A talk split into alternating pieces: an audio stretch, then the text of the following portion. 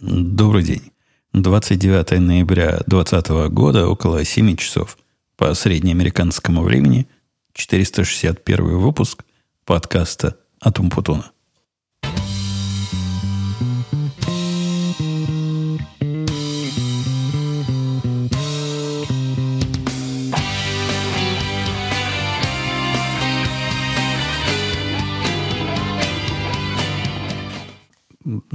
Вдруг на без, без, всякой, без всякого плана и без, без задумки никакой я с вами опять надолго расстался. А это процесс самоподдерживающийся. Ну, как огонь. Знаете, когда горит, в топку бросаешь, оно горит и дальше.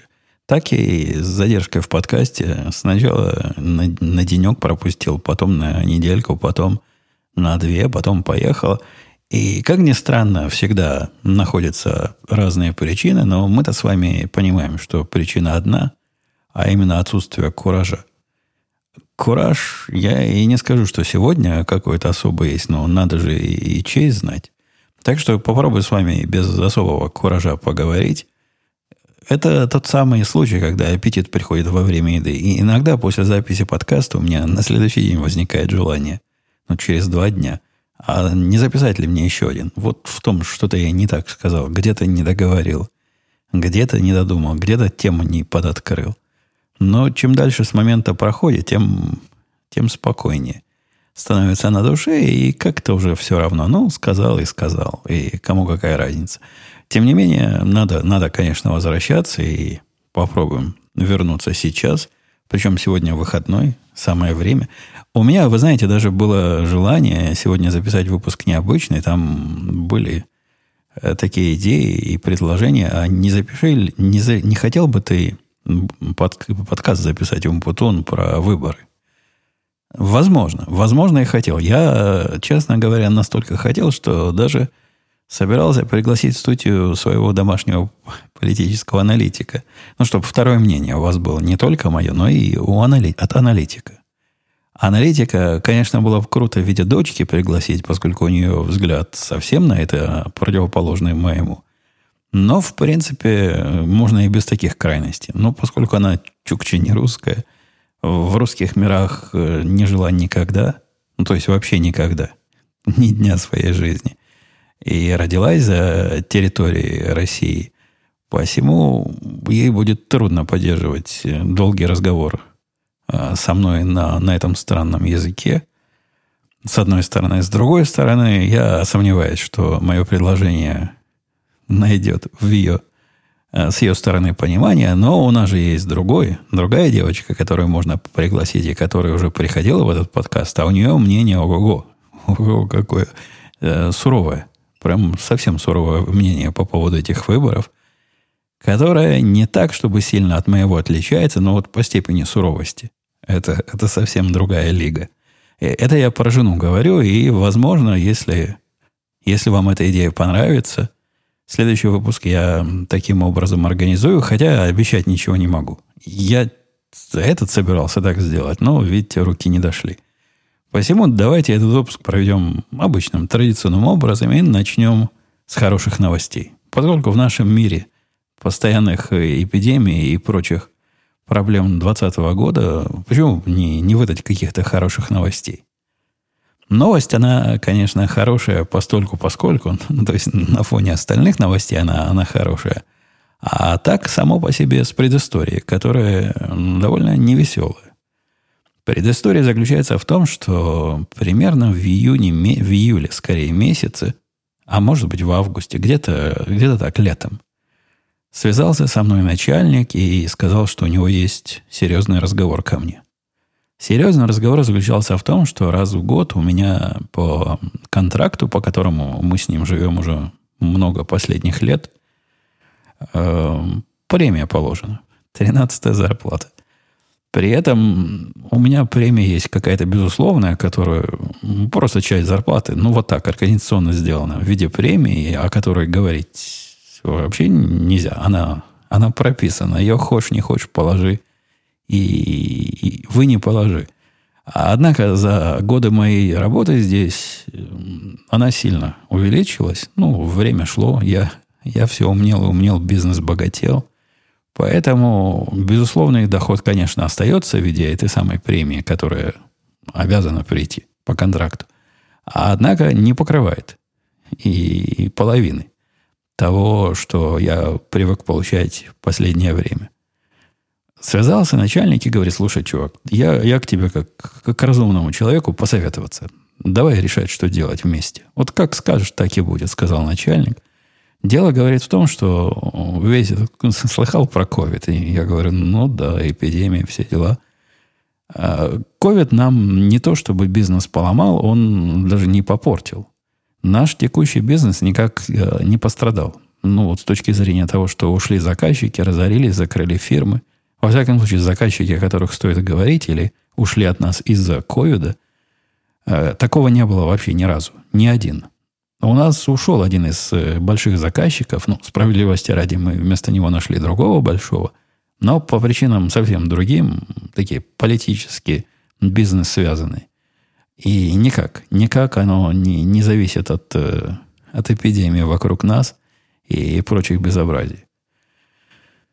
Однако проблема ковидная в нашем бизнесе заключается в том, что наши заказчики, которые продолжают с нами дружить и нас любить, у них поменялось много чего в организационном плане. Их переход на работу из дома а, поменял приоритеты того, как они общаются со своими контрагентами, с вендорами, с такими, как мы. В этом мире э, компания против компании, у них там э, неспешно. Все всегда было неспешно. То есть, если ты выставляешь им счет на оплату чего-то, и они тебе месяца через три его оплатят, наконец, в этом нет ничего странного. Но пока пройдет через всю их бухгалтерию, формальности и, и прочий бюрократизм, как раз время приходит. Бизнес таким образом и живет. И, и не только наш бизнес. В принципе, бизнесы вообще не, не спешат платить. И дело не в том, что они не любят платить. Просто процесс такой. Им самим так платят, и они сами так платят. И, и вот все вот так и идет. Э, поправлю, все таки шло. Все таки шло до, до времен пандемии, а вот со времен пандемии эти сроки начали увеличиваться странным и непредсказуемым образом. На тот момент, когда мы с ним говорили, он мне весь расклад написал. Вот говорит, смотри, вот этот заказчик, он обычно платит столько – Обычно вот столько-то месяцев мы ждем, а тут прошло уже пять месяцев, а кроме обещаний ничего не... Конечно, они заплатят в конце концов, но когда этот конец наступит, непонятно. И такое наблюдалось во времена июня-июля повсеместно среди многих заказчиков. У них были разброды и шатания в этом смысле. И мне не кажется, что это были какие-то Э, процессы оптимизации расходов. Нет, у них просто бардак наступил от э, нового режима работы. Видимо, основное, что надо делать, они делают, а вот такие вещи, которые они считают вторичными, ну, откладываются на потом. Они-то на потом откладываются, а наш э, деньгопоток от этого страдает. Это была проблема номер один. Проблема номер два была в том, что нек- некоторые заказчики, которые на которых мы рассчитывали на расширение бизнеса с ними, они этот бизнес не расширили. Сказали, мы как-то пока не готовы. Пока не до того, мы пока сами не понимаем, на каком свете живем. Давайте, давайте встретимся с вами месяца через три, поговорим вдумчиво. И с поиском новых заказчиков тоже стали сложности определенные, потому что наш э, маркетинговый департамент, или, наверное, департамент продаж, департаментом это сильно назвать. Там есть один чувак, который ходит ко всем, пристает, удачно пристает, умеет найти слова правильные, его в индустрии знают. Но в таких э, продажах, как у нас, это не просто дал объявление на интернете и к тебе пришел. Хотя один случай такой был. Вы будете смеяться, но за все годы, что я здесь э, сижу, на сайт, который я их заставил в свое время сделать, у них там был жуткий сайт, если вы пойдете в мои прошлые подкасты, там я рассказывал историю, когда сайт был, ну, привет, даже не из 90-х, а из, 8, из 80-х. Я такие последний раз видел во времена своей туманной молодости. Когда я к ним пришел, был такой, я заругал, сказал, надо переделать. Они говорят, да-да-да-да, но пока я сам не взял, не переделал, я небольшой художник, небольшой веб-дизайнер, но сделал что-то. Нашел им темплейт, даже купил, ну, чтобы не было как у всех. Всю информацию туда внес. В результате побурчали, сказали, ну, как-то мы к старому привычнее, но оставили. В этом сайте была одна такая крутая фишка, была форма и есть форма обратной связи, по которой можно связаться либо э, при, пристать к нам, чтобы мы взяли на работу, либо заказчики могут прийти и сказать, хотим у вас что-то купить. Я еще в то время говорил, давайте каких-нибудь картинок веселых добавим. Ну, вот, кроме абстрактной информации, мы делаем это, это и это. Давайте, как система выглядит, покажем. Вообще, поподробнее объясним. Отказались. Говорят, не-не-не, у нас такой сложный бизнес, невозможно на сайте объяснить. Ну, какую-то маленькую часть я из них выдавил, и, и те люди, которые про свои системы чего-то написали, все это на сайте оказалось. И так оно жило там много лет, пока недели три назад пришел реальный человек по сайту. Оттуда заполнил форму. Оказывается, она все эти годы работала. Это было чуть ли не первое сообщение за, за много лет. И говорит, хочу с вами встретиться, ну, виртуальным образом поговорить. У меня есть бизнес. Как раз ваша система, похоже, покрывает его все нужды, как быковцу. Нельзя ли встретились с ним, поговорили, оказалось реально, реально заказчик, не, не жулик какой-то.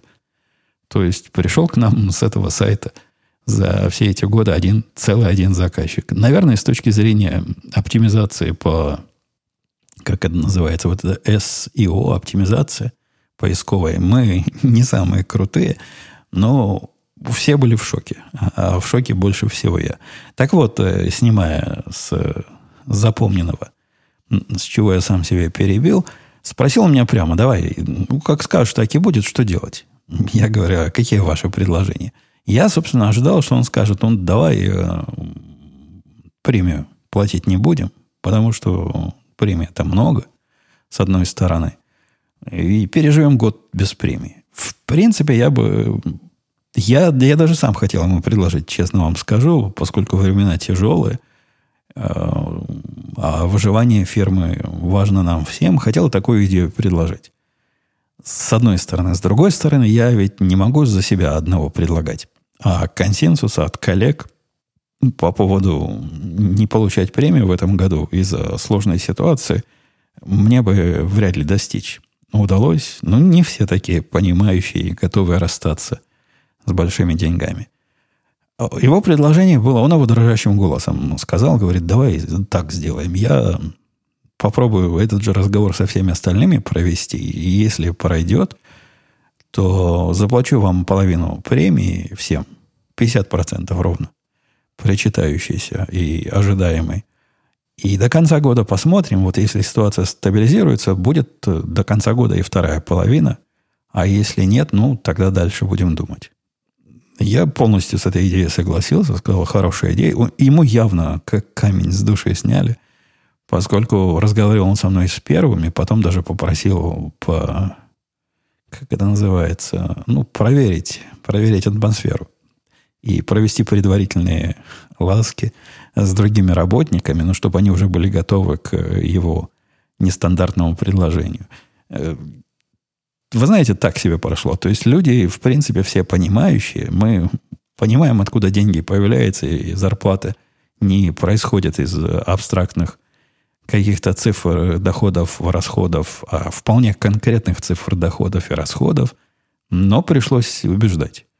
Ну, то есть, когда я с молодыми своими разговаривал, там что там убеждать? Я им сказал, как есть. Говорю, смотрите, чуваки, так и так. Выбора у вас особого нет. Ну, имейте в виду, что, что премии будет половина, но я сильно надеюсь, говорил я им. Начальник мне этого не говорил, что он сильно надеется. Я, я добавил немножко оптимизма, сильно надеюсь, что до конца года ситуация выправится. Ну, в принципе, мы с вами в одной лодке.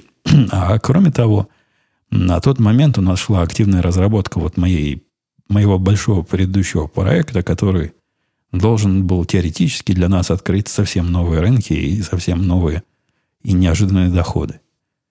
Все это им рассказал, все это им продал как мог. С теткой было сложнее всего. Она как-то... Она вообще по жизни депрессивная такая и ждет всего плохого, а тут опаньки, вот оно, плохое наступило. Ну, как мог, объяснил, что не так это плохо по сравнению с окружающей нас действительностью, могло бы быть и хуже. В общем, убедила, и все согласились. Был консенсус, мы, мы все согласны. Все это произошло, и так мы и жили, как босяки с половиной премии. А тут недели полторы назад позвонил он общее совещание. Ну, вот то было лично, с каждой, с каждым, и донес до нас радостное известие, что мы оказались ковидоустойчивой компанией. Это буквально его формулировка. Говорит, мы официально ковидоустойчивая компания. Пришло время тогда, как я, я не уверен, почему именно тогда, почему именно в начале ноября пришло время что-то там у него посчитать. Но он посчитал и не прослезился. Говорит, все в порядке. Все в порядке, процессы наладились, заказчики начали платить как положено. Доходы пошли с новых систем, которые ваш покорный слуга описал. Начальные, но небольшие, но многообещающие. Появились опять разговоры о расширении наших систем с заказчиками. В общем, ситуация выравнивается. Выровнялась настолько, что вопрос экономии на премиях, а он прекрасно, он, кстати, в этом смысле молодец. Не, не устаю его хвалить. Я до него доносил, вот мысль, которую я до него донес в свое время, она была для него новая.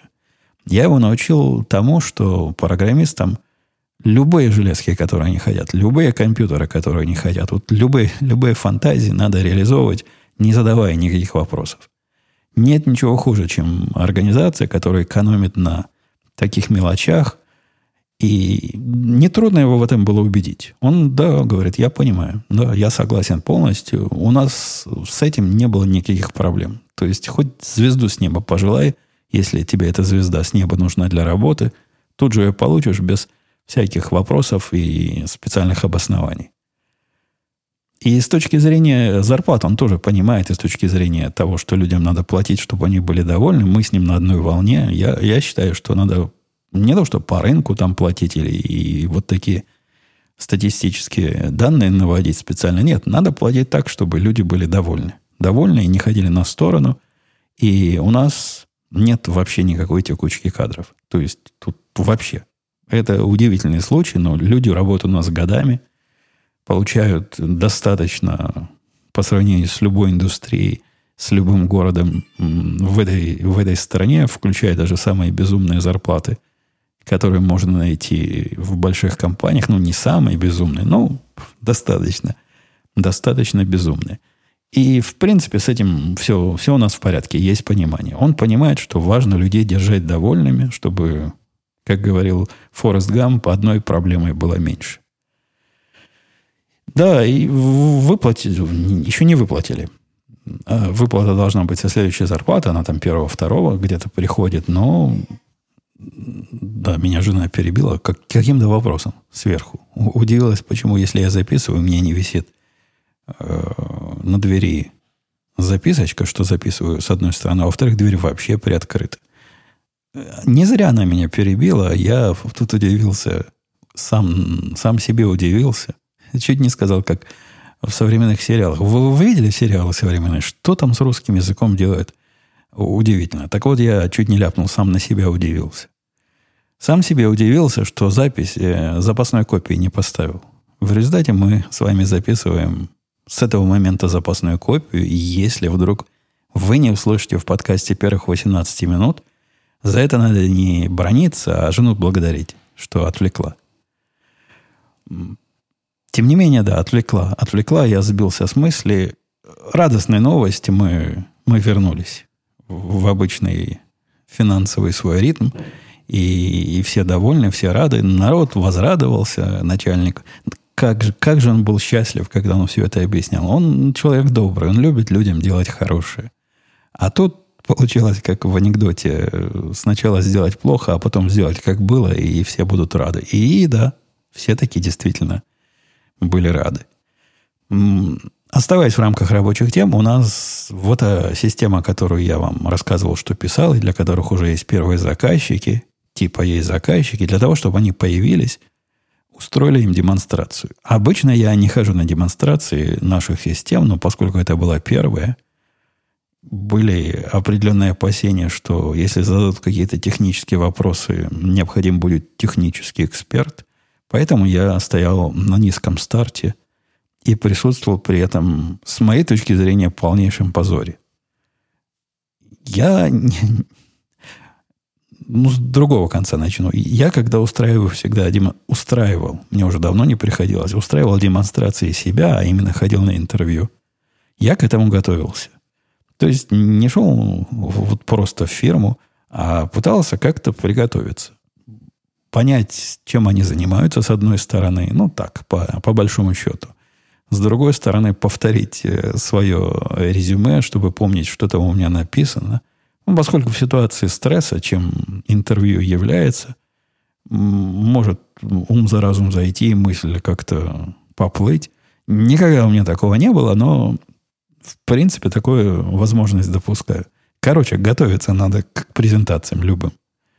Видимо, наши продажники не особо разделяют эту идею, посему они пришли я бы сказал, неподготовленные абсолютно. То есть все они, все они два, которые показывали систему.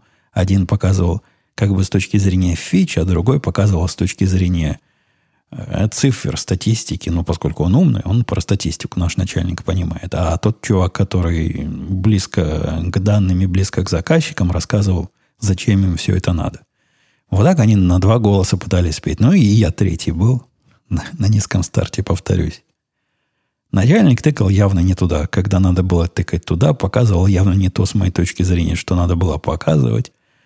На какие-то моменты какое-то уж чрезвычайное внимание акцентировал, на каких-то моментах, на которых с моей точки зрения надо было бы акцентировать, он их вообще пропускал. В единственный момент, когда понадобилось мое участие, оно понадобилось исключительно из-за того, что он полнейший там бред писал. У нас там в одном из мест есть возможность хитрого фильтрования входных данных. И фильтр можно в том числе и условиями указать.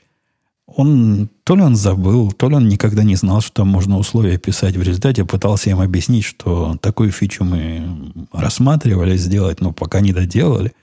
Представляете, как в процессе общения с заказчиком аккуратненько ему сказать, намекнуть, что нет, вот, вот сюда введи, вот так и так, и, и все заработает. Но удалось. Удалось. Позорище это продолжалось часа полтора, и первые полчаса было ощущение, как у стендаписта, который перед пустым залом. Он шутки шутит, а зал с той стороны молчит. То есть наши рассказывают на два голоса, говорят, ну как, вы, вам все понятно, вопросы есть по сказанному. С той стороны, ну окей, ну поняли. Ладно, давайте дальше. Через час аудитория как-то завелась. Видимо, у них немножко позднее зажигание, и за час их фитиль догорел, и дошло до них, что им показывают. И тут пошли вопросы, их даже интересные идеи. Они попытались, один из, из этих чуваков, который, а там было много чуваков, причем все чуваки, как мне потом передали, весьма крутые. Такие, которые просто на презентацию для разных э, людей с улицы не приходят не ниже вице-президента. А это, а это в компании, вот в такой, в которой мы показывали, это, это большие люди. Там не то, что вице-президент на, на каждый чих, там нет, это, это реальные величины. Начали задавать вопросы. Один из чуваков, такой умный оказался, придумал новый способ, зачем наши данные. Мы даже про это и не думали. А он придумал, как их бизнесу это может помочь совсем другому бизнесу, вот не, не тому, которым он занимает. Может, он ему занимается, не тому, которому мы пытались это дело протолкнуть, а совсем перпендикулярному. Предложил несколько идей, которые, из которых мы уже парочку даже реализовали. Полтора часа все это длилось. С моей точки зрения, это был полный провал. Когда закончилось это все безобразие, мы собрались на троих и к моему удивлению, оба наши были в полном восторге. Говорят, ух, как круто прошло. Как же замечательно все было. И на мой робкий вопрос, а что, что бывает хуже, Они говорят, ты, ты, ты вообще не соображаешь. Ты, вот хорошо, что ты сидишь, программы пишешь, а не системы продаешь. Это было почти идеально. Потому что, когда первый раз показываешь из их опыта, они, они показывают э, потемпин, потемкинские деревни по, по большому счету. То есть в прочих системах, которые они демонстрируют в таком режиме, показать, но еще не продать, но заинтересовать и подсадить на крючок, показывают веселые картинки, где и кликнуть-то никуда нельзя без того, что оно все развалится. А тут они кликали со всех сторон, говорят, и все работало, и заказчик в восторге. Я не увидел восторга, но они утверждают, что вот так выглядит восторг. И так они оказались вовлечены. И такие замечательные вопросы задавали, такие правильные и важные люди. На мое робкое замечание, что в следующий раз вы подготовились бы, и было бы, может быть, еще лучше. Махнули рукой и говорят, не собра... вот не соображаешь ты, не соображаешь. Мы, если подготовимся и оттренируемся, то будет меньше живости. И даже вот в этих проблемах, которые мы с ними вместе раскапывали, которые не были проблемами, а были тем, что оба они забыли, как наша новая система работает, и даже в этом есть какой-то положительный эффект. Я, я не спорю, маркетинг это, это не мое, это мой мальчик всем этим занимается, уж продажи тем более. То, что они рады, мою душу только греет, а то, что заказчик э, на самом деле по результатам пришел к нам и захотел это все приобрести, причем несколько, несколько экземпляров попросил налить. Э, наверное, подтверждает их теорию, а не мою. Хотя, возможно, если бы показали без всех этих накладок, которые мне резали глаз и кололи душу, то, возможно, купили бы еще больше экземпляров на еще большее количество подбизнесов и подразделений. У нас, кстати, одна из причин, которую я, я ведь вам не стал рассказывать причины, почему я с вами долго не виделся, ну, конкретные. Но была одна конкретная причина. Последние три недели, наверное, у нас работы домашние происходят. Жена нашла маляра с явно OCD э, состоянием. Это не называется болезнью. Здесь называется состоянием. Кондишн у него явно кондишн, поскольку таких людей, таких я даже не назвал бы это аккуратным, а параноидально, параноидально аккуратных людей я не встречал. Особенно среди контракторов, которые занимаются работами по дому. По, по задаче, поставленной мужику, ему надо было покрасить одну комнату. Одну не очень большую комнату. Да, действительно, этой комнате надо красить и стены, и потолок, и все на свете. Да, там действительно надо штукатурить. Да, а потом оказалось, что не только комната, но и такая маленькая типа кладовка, которая рядом с ней должна быть обработана. Но три недели. Жена меня поправит не три недели, а две недели, скажет она. Но глядя на, на этого маляра, я зуб даю. Там все три недели будут. Он делает это с чрезвычайной дотошностью. За это, собственно, жена его любит. Любит настолько, что согласилась ждать, пока у него объявится окно в его занятом расписании, его, видимо, многие, жены многих любят за такую э, тщательность и аккуратность. Но делает он все... Он не, не делает медленно. Он все время что-то делает. Все время какими-то приборами он эти стены э, то ли шлифовал, то ли еще что-то с ними. Ну, приборы были громкие. Настолько громкие, что подкаст записывать было абсолютно невозможно. А работал он, он каждый день. Как солдат. Он приходит в 9 утра каждый день, уходит в 5 вечера каждый день, даже в 6 иногда. Как на службу ходит, но работает. Работает, процесс идет. Я, честно говоря, не очень понимаю разницу в конечном результате. Мальчик мой, например, когда переехал в свою новую пол, пол дома, в прошлом подкасте я рассказывал, он покрасил себя там все сам, причем, по-моему, по по два часа у него ушло на комнату. Все покрасил. Все, что мог дотянуться до него, все покрасил сам. Этот уже третья неделя пойдет. И, и да, я, я думаю, где-то к середине следующей недели, ну, вот этой, которая начинается, все и, и закончит. А с другой стороны, есть полная противоположность. Этот чувак, мы с ним раньше не общались, но его было найти довольно трудно. Он жене тоже понравился, потому что уверял жене, что он... Жену уверял, что он фанат по дверям. Вот так, так двери любит, кушать не может, так двери любит. Он дверник. Там надо было в одном месте двери установить, рамы подрезать, э, стекла, зеркала на дверь, дверях поменять. Такая работа, которую, казалось бы, я и сам бы мог двери навесить. Я пробовал, не, не влазит. Не влазит после других переделок, двери стали несовместимые. Вот он специалист по совмест... совмещению. Во всяком случае, так он продает свои знания. Специалист этот оказался очень пьющим. Он пришел уже после того, как мы все покрасили, устанавливать эту дверь, две двери, две двери гармошкой. И первым делом радостно сообщил, как он любит двери. Опять он каждый раз, когда приходит, это сообщает. Я телефон отключу, чтобы не бибикал. Э, вторым делом он взял дверь, которую мы в его в ожидании его мы эту дверь отвозили специальным людям, которые поменяли разбившееся зеркало. Там такие странные двери э, с зеркалами на всю дверь. На каждой секции по зеркалу приклеены высокому. И одно из зеркал ну, за, за годы, что мы здесь живем, разбилось. Не помню, как, как-то разбилось. И вот мы поставили новое, тоже каких-то денег странных стоило. Казалось бы, зеркало, ну как оно может там 200 или 300 долларов стоить? Но нет, так и стоит. И радостно сообщивший, что как он двери любит и, и как он всю жизнь мечтал заниматься, он тут сходу и разбил наше зеркало. Не то, что до конца разбил, но э, достаточно, достаточно отбил от угла. При этом разбил он, пытаясь вставить двери в те рамы, в которые они совершенно точно не влазили. Его пригласили для того, чтобы рамы расширить и туда дверь установить, но решил он вначале, а вдруг влезут и так. Я, я это тоже делал.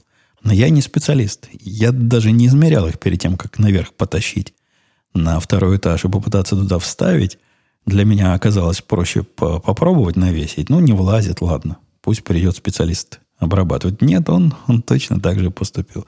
Да, и оказалось, что он явно сильно пьющий, поскольку каждый день он приходит как будто бы, ну, такой, как в советские годы, когда приходили водопроводчики или какие-то другие разнорабочие, вот так от них, э, такой душок от них и был, как и от него происходит.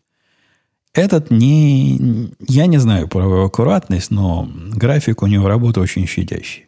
Если наш маляр взял себе в четверг выходной, четверг это был день благодарения, никто не работал, а в пятницу пришел работать как положено, этот сказал, не, ну как, длинные выходные. Я и в понедельник, скорее всего, приду.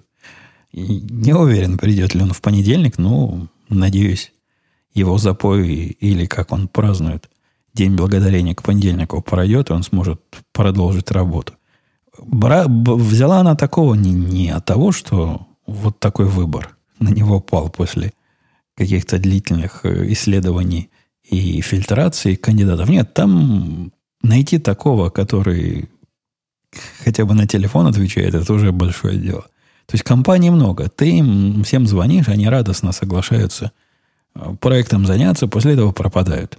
Я не очень понимаю, я не раз в этом подкасте удивлялся, как эти люди ведут свой бизнес при таком а, необязательном отношении, но это, это какая-то общая болезнь среди специалистов. Вот так они относятся к делу. Это относится к новым проектам. Когда вызываешь какого-нибудь чувака, простите, чтобы поставить, не знаю, какую-то трубу куда-нибудь про провести или починить что-то, что капает, вот такие оперативные починочные работы, они приходят, как договариваются. А вот с новыми проектами нет. Они их ими управляются как граждане второго сорта. Видимо, когда свободное время от починки у них бывает. Я, я не уверен, в чем их проблема, но на мой взгляд, это плохая бизнес-практика. Сначала пообещать заказчику золотые горы, сказать, что либо придешь посмотреть, либо перезвонишь, и пропасть на месяцы после этого. Кстати, у нас тут э, новый проект, не новый, подпроект сегодня мы затеяли. Оказалось, наш холодильник как-то так себе холодит.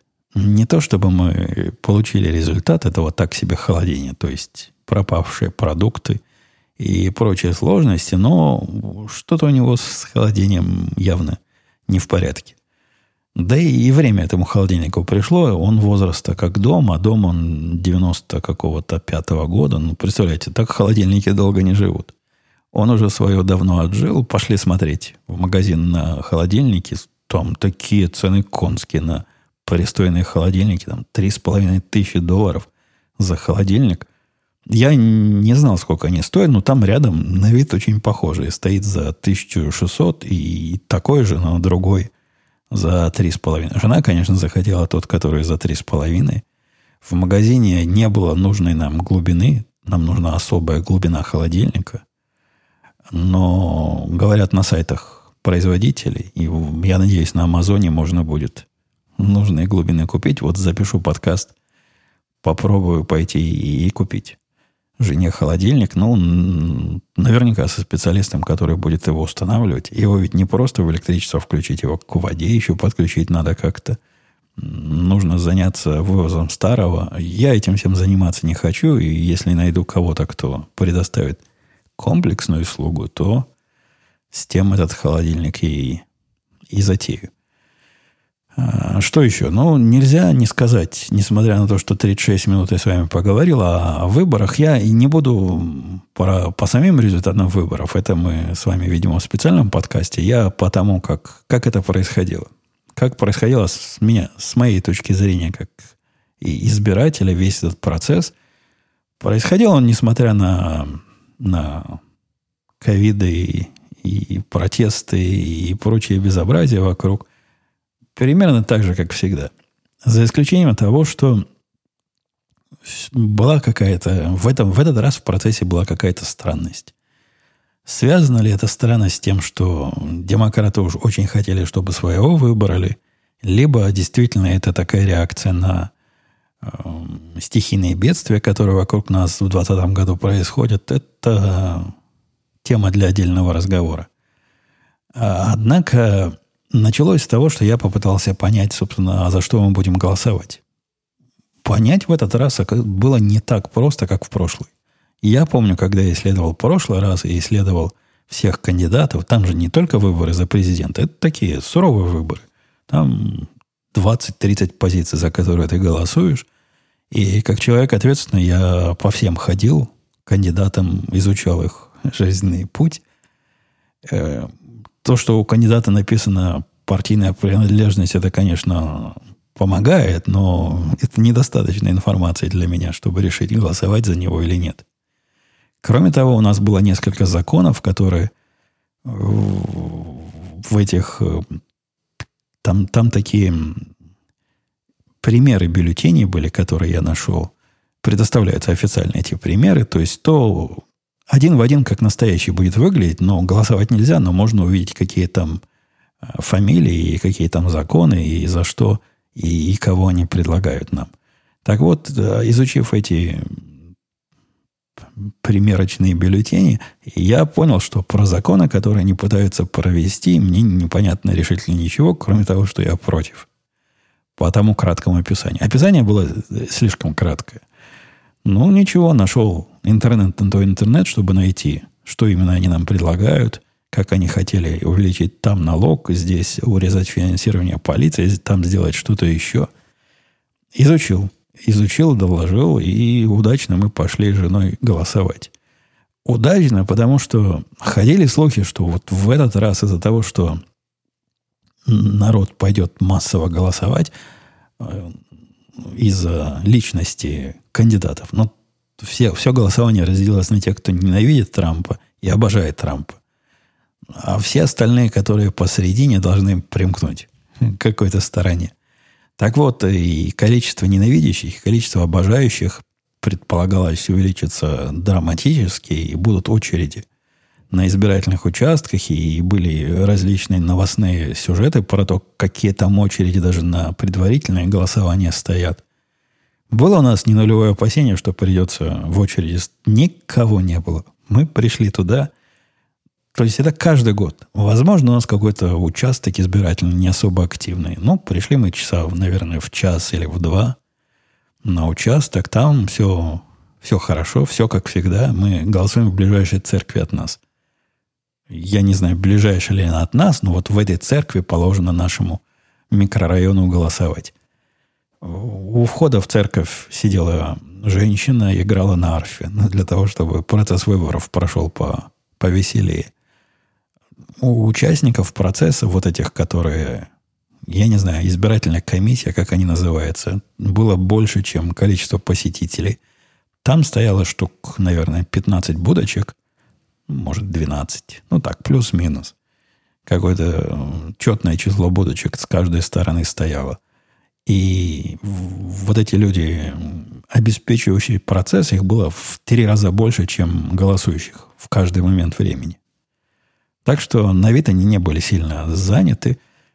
Все прошло легко. Мы зарегистрированы избиратели уже давно и, и надежно. То есть приходишь, говоришь, кто ты. Никто не требует подтверждения твоей личности. Ну, это в нашем либеральном штате считается, что спросить подтверждение – это человека обидеть. И ограничить доступ потенциальных избирателей. Вдруг ты начнешь проверять меня, окажется, что у меня нет водительских прав. Как я докажу, что я настоящий чувак, которому голод. Поэтому проверять ничего не будем. Э, это во многих местах таким образом делают. Ничего не проверили, спросили, кто ты, дали тут же бумажку по имени. Технически мне ничего не мешало называть имя какого-нибудь соседа и проголосовать за него, хотя это бы было, наверное, и преступление в штате, и федеральное преступление, за которое э, мало, мало не дадут. Дадут достаточно чтобы второй раз не захотелось. Заполнивший все это дело, положил я... Да, дали нам заполнять э, вот эти ручки, против которых потом начали гнать волну в разных других штатах. Я в правилах голосования нашего штата не читал, что нельзя заполнять э, кружочки, за кого ты голосуешь. Э, это не фломастеры, как они называются? Вот такие, как ручки, но которые как чернилами. Ну, вы знаете, такими, типа маркеры. Тонкие маркеры. Нам такие выдали. В каких-то других штатах был по этому поводу даже скандал, мол, не положено, а выдавали такие. И туда я не стал бы на злой умысел ни на какой особо пока, пока думать. С моей точки зрения, ведь главная проблема этих маркеров в том, что они просвечивают с другой стороны, теоретически. Практически в наших бюллетенях этого не происходило. То есть из-за того, что они просвечивают, этот аппарат может неправильно кружочки понять, как будто бы они с другой стороны, но вы понимаете всю эту идею. Наши были очень плотные, с одной стороны, с другой стороны, я потом даже специально посмотрел на вот этих примерочных бюллетенях. Они так сделаны, что точки на разных сторонах стоят на разной высоте. То есть вряд ли можно одну вместо другой перепутать. Даже если бы они, точечки эти, просвечивались. А вот что показалось мне чрезвычайно настораживающим, ну, я не скажу, простите, по микрофону стукнул, не скажу подозрительным, но настораживающим, это, это тот факт, что за три дня до выборов пришло к нам письмо, письмо в виде бумаги, пишу, да, такое письмо по почте, которое радостно сообщало, дорогой избиратель, мы вам раньше посылали бюллетень для голосования по почте, но вы, судя по всему, по почте не голосовали, поэтому для того, чтобы проголосовать лично, вы, вы обязаны этот бюллетень принести и вернуть в избирательный участок.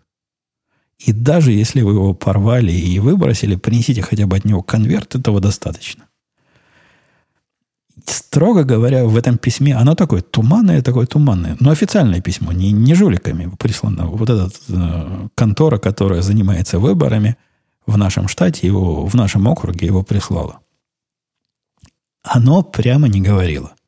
Нельзя приходить на выборы, если у вас нет этого письма. Однако это подразумевалось более чем косвенно. Проблемы в этом две. Во-первых, я тут связался со знакомыми, говорю, слушайте, а вам письма приходили? Тетка говорит, да, приходили несколько раз, но мы их выбрасывали. И нормальный человек это письмо бы выбросил, если он не собирается голосовать по почте, а собирается прийти и проголосовать лично. Мне такое письмо не приходило, насколько я знаю. Во всяком случае, я его не получал, и я его не выбрасывал. Я сомневаюсь, что кто-то из моей семьи его получал и выбрасывал. И получается, я вообще в ситуации безвыходной. Как я не могу прийти проголосовать, потому что письмо ко мне не пришло, и я не могу его предъявить, то, то, то что такое? То есть босикам без документов голосовать можно, а мне нельзя, потому что я письмо не могу принести обратно. Но нет, не на того напали, сказал я им, и пошел звонить по всем телефонам, которые мог, а, которые мог до, до которых мог добраться. На первом же телефоне я позвонил в нашу избирательную комиссию этого округа, от имени которой пришло письмо. На той стороне телефона сидела чрезвычайно усталая тетка. Обычная американская такая добродушная, то есть открытая, не, не гонимая.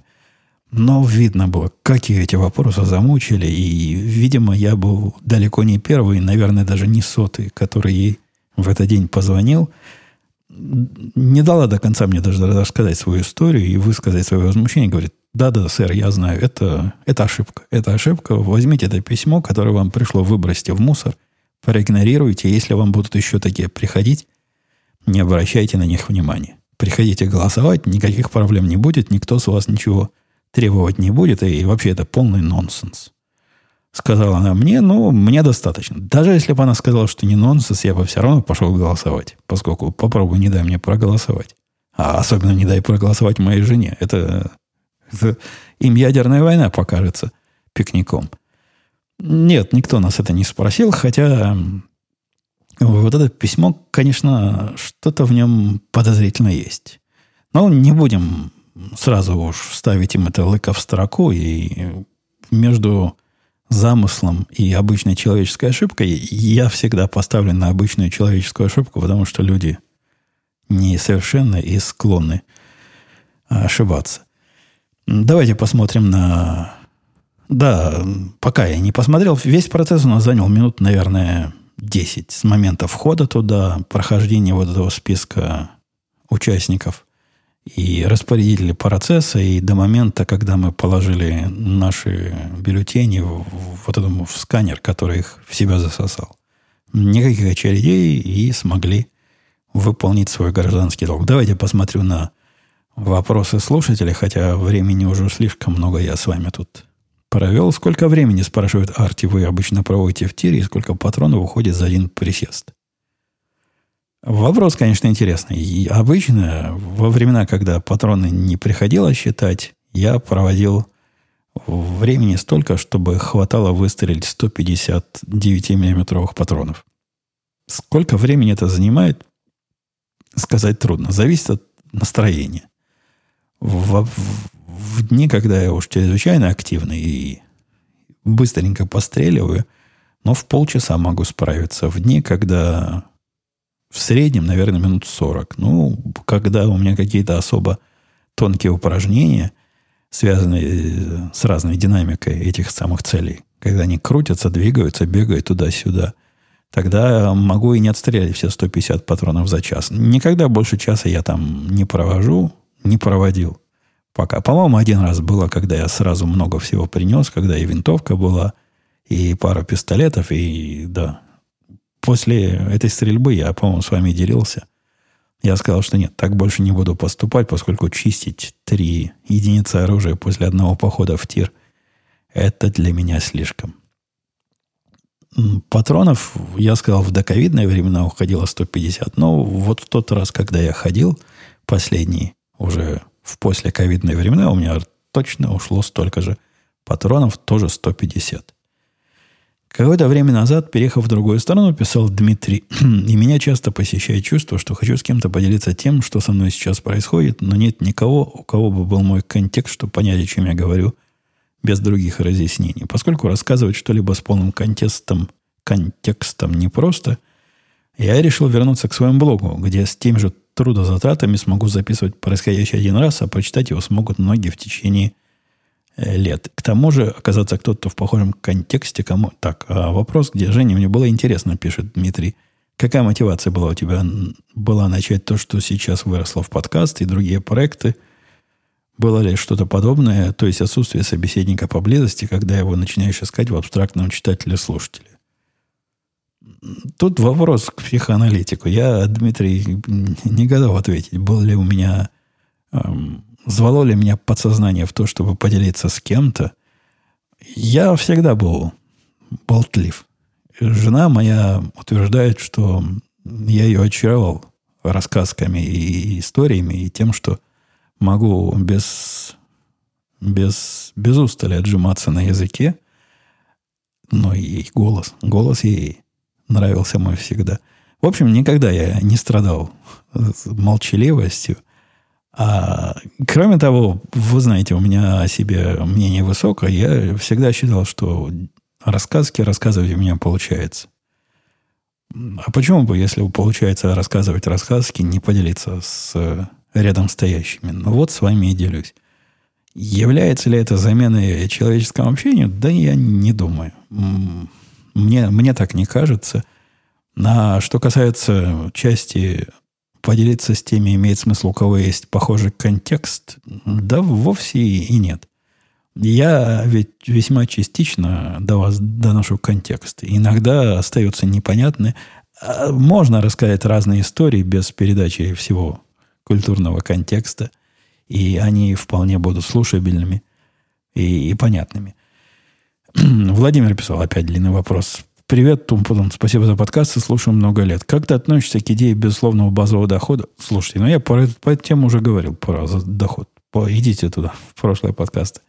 А вопрос про несостоявшееся хобби, если в США законы, регулирующие использование дронов. И, и про это тоже я, похоже, Владимир говорил. Вам стоит послушать те подкасты, когда я про дроны говорил. Я там упоминал, что есть законы, которые говорят, где есть зоны, не разрешенные для полета.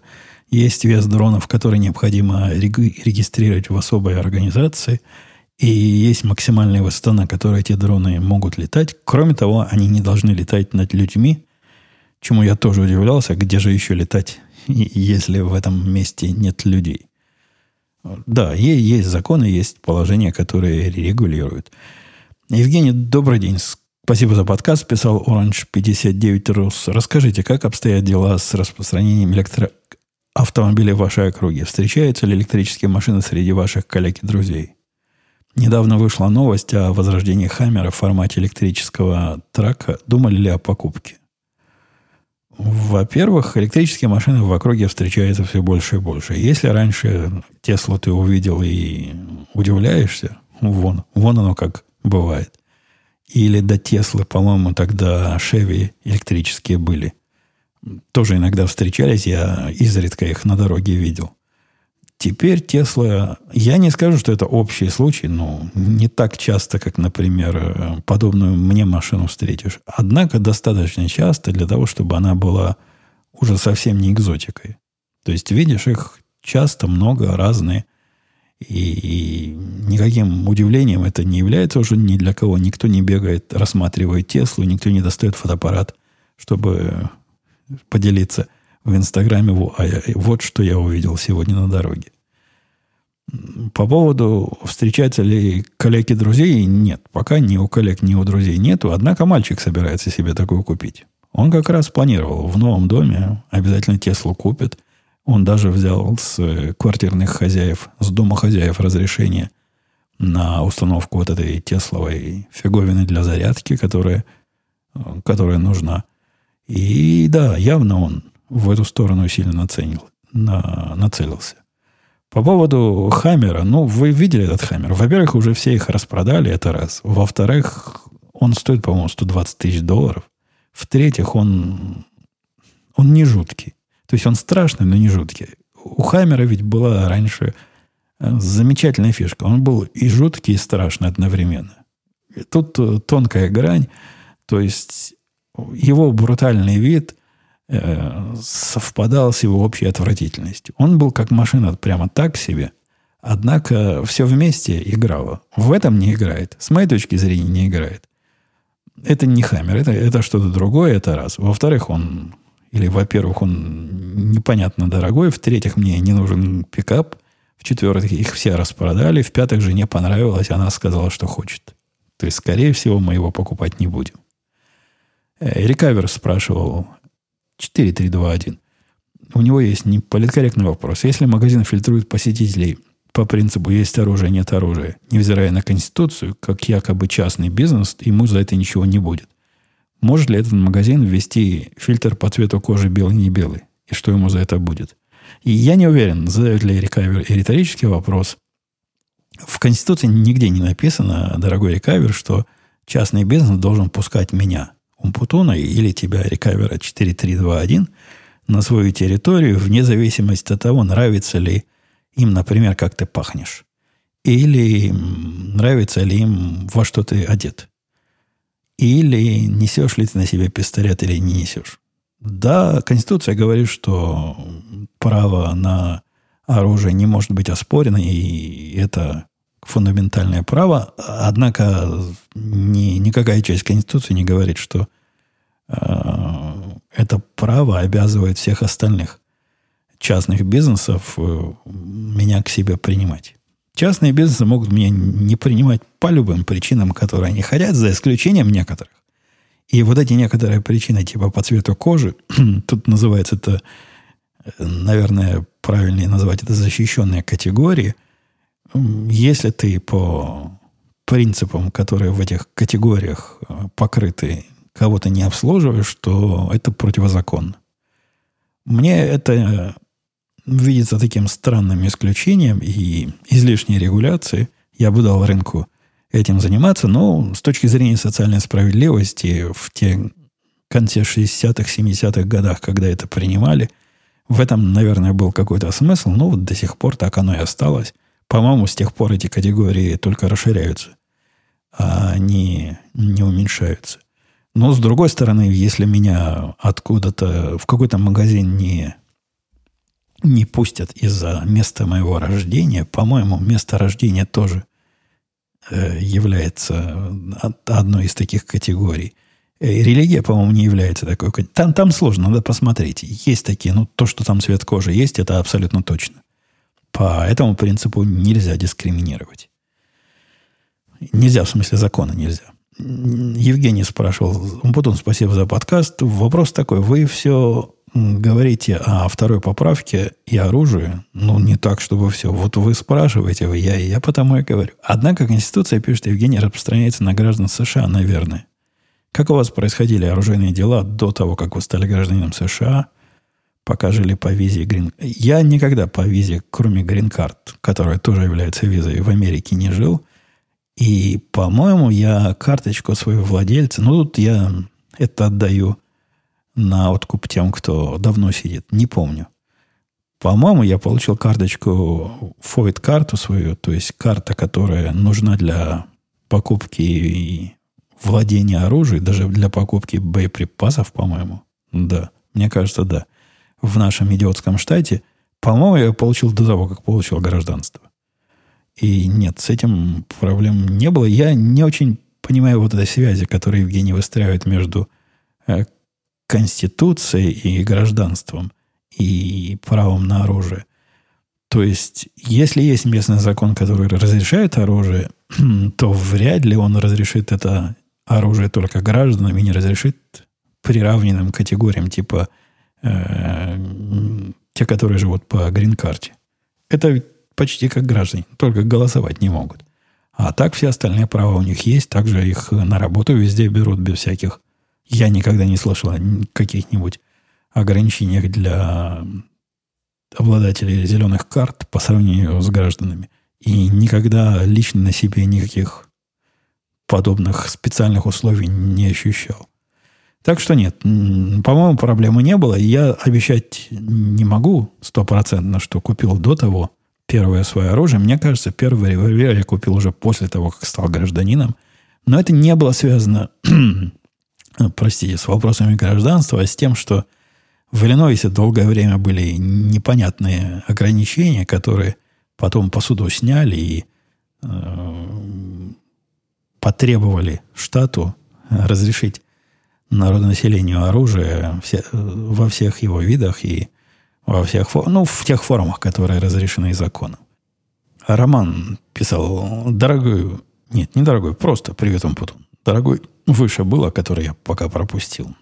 как ты упоминал по поводу алкоголя и вождения. В России люди порой боятся пить квас перед поездкой, слишком низкая планка. Как дела обстоят у вас? Случалось ли общаться с законниками после пары пива на дороге? По-моему, случалось, но меня никогда на алкоголь не проверяли. Это раз. С другой стороны, на... тут есть доза разрешенная. Тут не нулевая доза. То есть противники идеи введения нулевой дозы как раз и довод приводят, что фиг его знает, откуда этот алкоголь в организме взялся. Вдруг человек кваса напился. И какая-то не нулевая доза будет. А может, у него с позавчера еще осталось. Тут есть э, доза, я не знаю, какая разрешенная, но в принципе никакой проблемы выпить э, хороший стакан пива, ну, при моем весе, или э, рюмку, не рюмку, бокал вина, принципе, можно после этого ехать. Насколько я знаю. Мне, это никогда не мешало ехать. И я просто напомню, я ведь правил дорожного движения не знаю, что можно, что нельзя. Я по наитию делаю. Посему, мне кажется, можно и, и так езжу. Но в последнее время с этим у меня стало сложнее из-за того, что что касается оружия, тут таких э, поблажек нет. С оружием совершенно очевидно, что если ты выпил настолько, что не можешь ездить, то ты не можешь и оружие на себе носить. Это да. Однако вот с оружием оно близко к нулевой дозе, как у вас – дорогой, дорогой роман. Посему я, если куда иду и вооружен, что в последнее время почти всегда, то там, куда я иду, я не пью ровным счетом вообще ничего. Сажал байку, писал дальше роман. В Америке соседи сильно противятся всевозможным грядкам. Тем более доступным обозрению на переднем дворе. Правда ли или байка? Ты как-то упоминал, что жена лопату сломала, наверное, в личном садике. Нет, что касается садиков, по-моему, не противится. Ну, то есть тут не принято садики перед домом сажать. Перед домом у тебя газон аккуратно постриженный. А если ты его аккуратно не пострижешь, то соседский комитет начнет писать письма. Я в этом подкасте рассказывал, что еще до того, как я переехал в этот дом, мы его уже купили, но еще не въехали. Был момент, нам писали грозные письма, мол, новые хозяева, а ну срочно по, постригите траву, а то безобразие. Как-то ваша трава выбивается из нашего ровного переулка. Что касается того, что происходит внутри, и как там жена копает, и какой самосадик там себе садит, не, ни одна собака рот не откроет. И я даже не очень представляю, какое, им, какое их дело до того, что на внутреннем нашем дворе происходит. Далее, далее пошли уже вопросы, связанные с выборами, а к выборам мы, ну, если вернемся, то отдельным разговором, а тут больше часа уже. Давайте, давайте на этом завершать, завершать наши разрешенные разговоры. Я пойду, жена уже тут скреблась в дверь. Очень холодильник купить хочет. Пойду ей помогать покупать этот самый холодильник. А мы с вами, я надеюсь, до следующей недели услышимся. Пока.